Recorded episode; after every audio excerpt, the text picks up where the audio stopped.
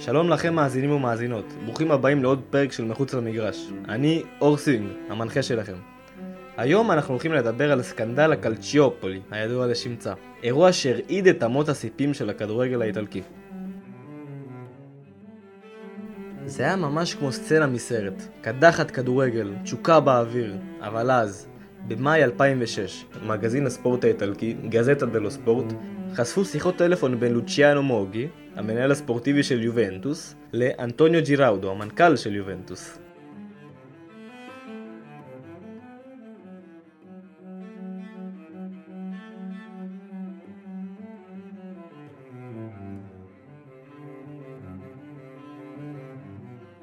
ואז רק ימים ספורים לפני תחילת המונדיאל, קפטן נבחרת איטליה, פאביו קנבארו, וחברו לקבוצה ביובנטוס, הצרפתי דוד טרזגר, נסעו לרומא כדי להעיד על האשמות של תחרות בלתי חוקית עם שימוש באיומים ואלימות. השוער ג'אן לואיג'י בופון, אחד השחקנים הטובים בעולם בזמנו, ספג איומים חמורים יותר, עם האשמות של מעורבות בהימורים לא חוקיים במשחקי כדורגל. טרזגה החמיץ פנדל מכריע בגמר המונדיאל נגד איטליה, קנברו הרים את גביע המונדיאל באוויר והציג אותו לעיני כולם. איטליה, אלופת העולם. עם זאת, גורל שונה מאוד חיכה לשחקנים כשחזרו למדינה שלהם. זו הייתה הפעם הראשונה בהיסטוריה שקבוצת שחקנים שהוכתרו כאלופי עולם טסו חזרה הביתה כדי להופיע בפני חוקרים שלמעשה האשימו אותם בשחיתות. עוד בשנת 2004, שתי שמועות שונות מאוד אך מפתיעות החלו לעלות. השמועה הראשונה הייתה ששחקני יובנטוס השתמשו בסמים משפרי ביצועים, בעוד שהשנייה דיברה על הימורים לא חוקיים ושופטים מושחתים. מטבע הדברים, הוקם כוח משימה, ומשטרת איטליה החלה בחקירת טענות אלו. למרות ששתי השמועות התבררו כלא מבוססות, האזנות סתר של שופטי החקירה העלו משהו הרבה יותר גדול. הקלצ'יופולי.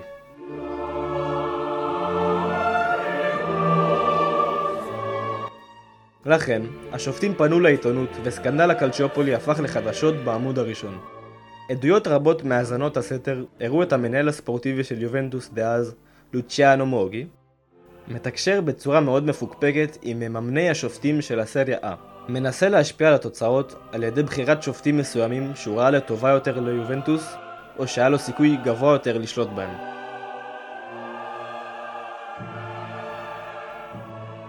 השערורייה ציירה תמונה מפוקפקת של רשת עצומה ואפלה של כרטיסי טלפון בלתי ניתנים לאיתור, תגמולים סודיים והצעות שאף שופט לא יכול לסרב אליהן.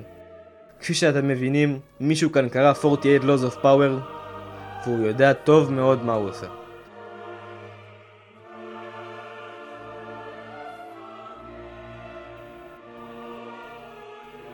אך עדיין נותרה השאלה, איך כל זה נעשה? מי אחראי למבצע השחיתות הענק? מי מרוויח מכל זה? התשובה לכל השאלות הללו היא לוציאנו מוגי. מוגי הצליח איכשהו לבחור שופטים למשחקים, להשפיע על בחירת קבוצות אחרות, לדחות או לבטל משחקים, וגם להשפיע על הסיקור התקשורתי של הכדורגל במדינה שבה הספורט נחשב כדת. מעבר לשליטה שלו על איגוד השופטים, הוא הבין שהכוח האמיתי נמצא בתקשורת.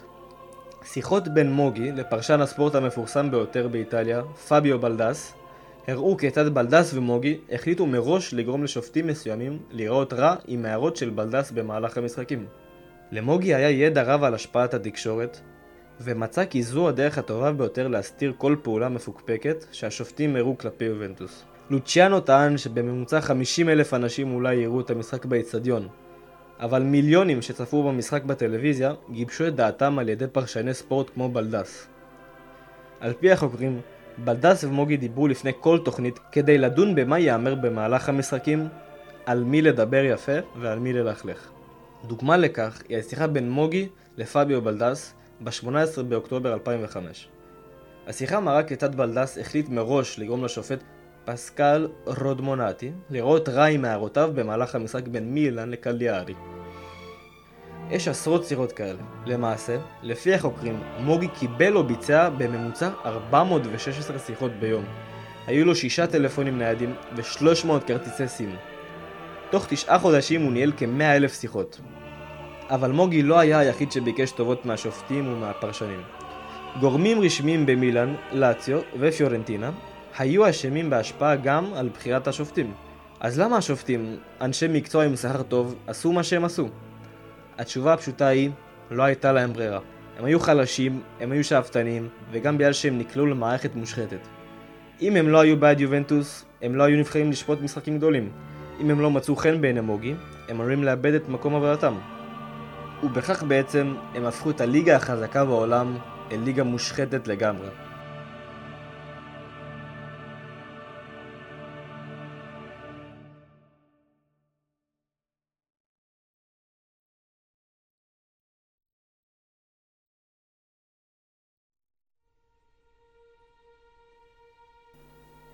ועכשיו, לאחר שכיסינו את המורכבויות של איך עבדה מערכת הקלצ'יופולי, נעבור אל העונשים. כעונש, שללו ליובנטוס 30 נקודות, הורידו אותם ליגה, ולקחו מהם את שני תארי הסריה A שזכו בהם בשנתיים הקודמות. לפיורנטינה שללו 12 נקודות, ובכך היא פספסה הזדמנות לשחק בליגת האלופות. לאציו הצטרפה אליהן לליגה השנייה באיטליה עם עונש של 7 נקודות, ונשללה ממנה מקום בגביע הוופא. מה שהיום נקרא אירופה ליג. המועדון הרביעי שהיה מעורב בסקנדל, מילאן, נמלט מהירידה, אבל התחיל את המחזור הבא בליגה עם שלילה של 15 נקודות, ונאסר עליו לשחק בליגת האלופות. איטליה, אפילו עם ההיסטוריה של שערוריות פוליטיות ואחרות, מעולם לא ראתה דבר כזה. בעיני הספורט, מוגי היה נוכל, והוא גורש מעולם הכדורגל.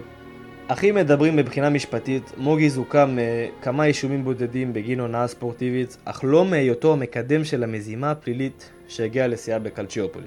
יתר האישומים נגדו בוטלו ללא משפט חדש בשל חוק ההתיישנות. וב-9 בספטמבר 2015 פרסם בית המשפט העליון מסמך בין 150 עמודים המסביר את פסיקתו הסופית בתיק. בית המשפט הבהיר כי פעילותו הבלתי מוצדקת של מוגי גרמה לנזק משמעותי לכדורגל האיטלקי לא רק במובן הספורטיבי, אלא גם במובן הכלכלי.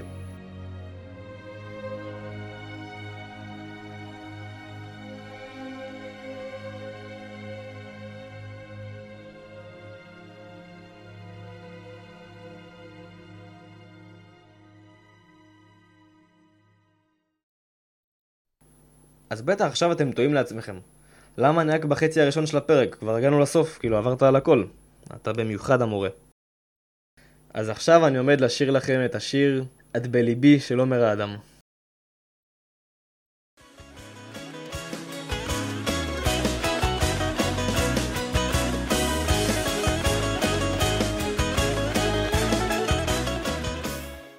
סתם, סתם.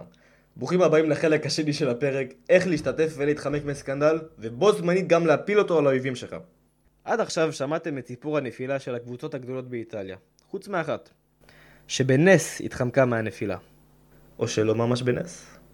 אנחנו מדברים על אינטר מילאן כמובן.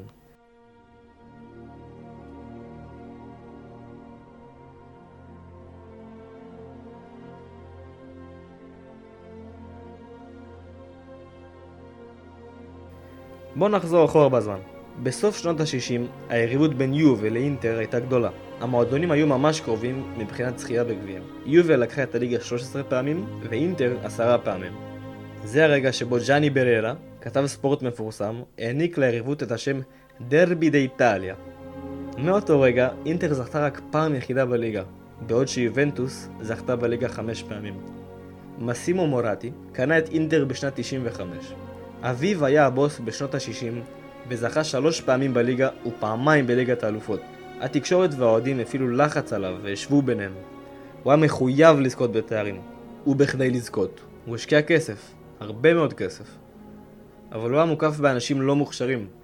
אינטר הייתה מועדון שהשקיע הכי הרבה כסף בליגה כולה, אבל גם הצליחה הכי גרוע מבחינת ביצועים על המגרש. מה שהוליד תרבות של התלוננות על ידי השחקנים ועל ידי ההנהלה. שהוגברו אפילו עוד יותר על ידי התקשורת. ב-2004, מוגי, שאותו אתם מכירים היטב, נידון על כך שהכריח שני שחקנים להחליף סוכן. אריצ'ו, שניהל את החקירה הזו, חשב שיש עוד אלמנט לסיפור, והחליט להסתכל יותר לעומק. ובכך נולד בעצם סקנדל הקלצ'יופולי.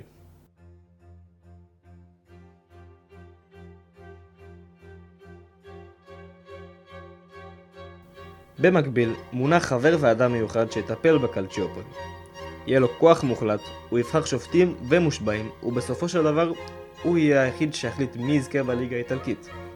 מה שהיווה בעיה, לא רק שהוא חבר של מורטי, אלא שהוא גם היה בדירקטוריון ההנהלה של אינטר כמה שנים קודם לכן. כפי שאתם רואים יש כאן קונפליקט מסוים. אכן כן, קונפליקט. הוא החליט ששני סוגים של ראיות יילקחו בחשבון. הסוג הראשון היה ניתוחי משחקים מעיתון הספורט גזטה דלו ספורט, שאנחנו חושבים שהם כתבים אמינים וטובי לב, נכון? טעות!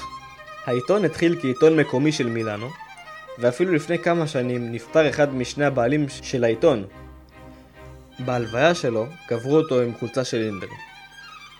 דבר די בעייתי, כפי שאתם יכולים לדמיין. הראיות השניות היו הקלטות הטלפון, תקשורת שנמסרה על ידי טלקום איטליה. ומי היה נשיא טלקום איטליה? פרוברה טרונצ'טי, בעל המניות השני הכי גדול של אינטר. ככה שלשתי העדויות העיקריות היה קשר ישיר ועקיף עם אינטר.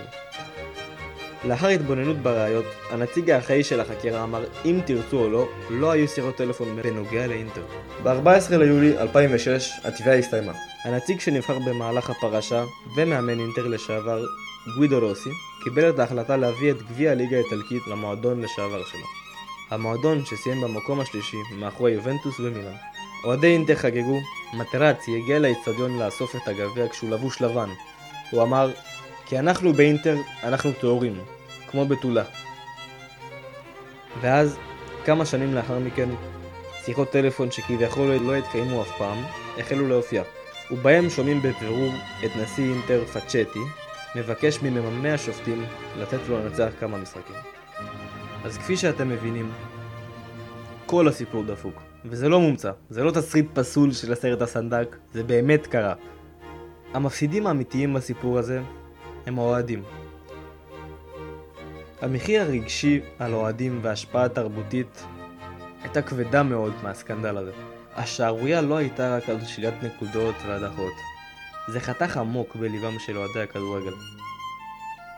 אנשים שתמכו במועדונים שנפגעו התמודדו עם תחושת בגידה, וראו את הקבוצות האהובות שלהם סובלות מכישלונות חסרי תקדים.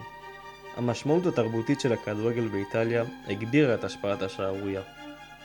הספורט, שנחשב לעיתים קרובות לכוח מאחד, עמד בפני תקופה של פילוג וספקנות. האוהדים הטילו ספק ביושרה של המשחק, והאמון במוסדות הכדורגל התערער קשות. יתר על כן, שערוריית קלצ'יופולי עוררה שיחה רחבה יותר על שחיתות בכדורגל ברחבי העולם. זה גרם לליגות וגופים מנהליים אחרים להעריך מחדש את המערכות שלהם, מה שהוביל לבדיקה מוגברת ולמאמצים למנוע שערוריות דומות מלהתרחש. ובעצם, עד היום נשאר כתם מ-2006. הפרק הופק במסגרת לימודי הרדיו במגמת תקשורת בקריית החינוך גינסבורג יבנה.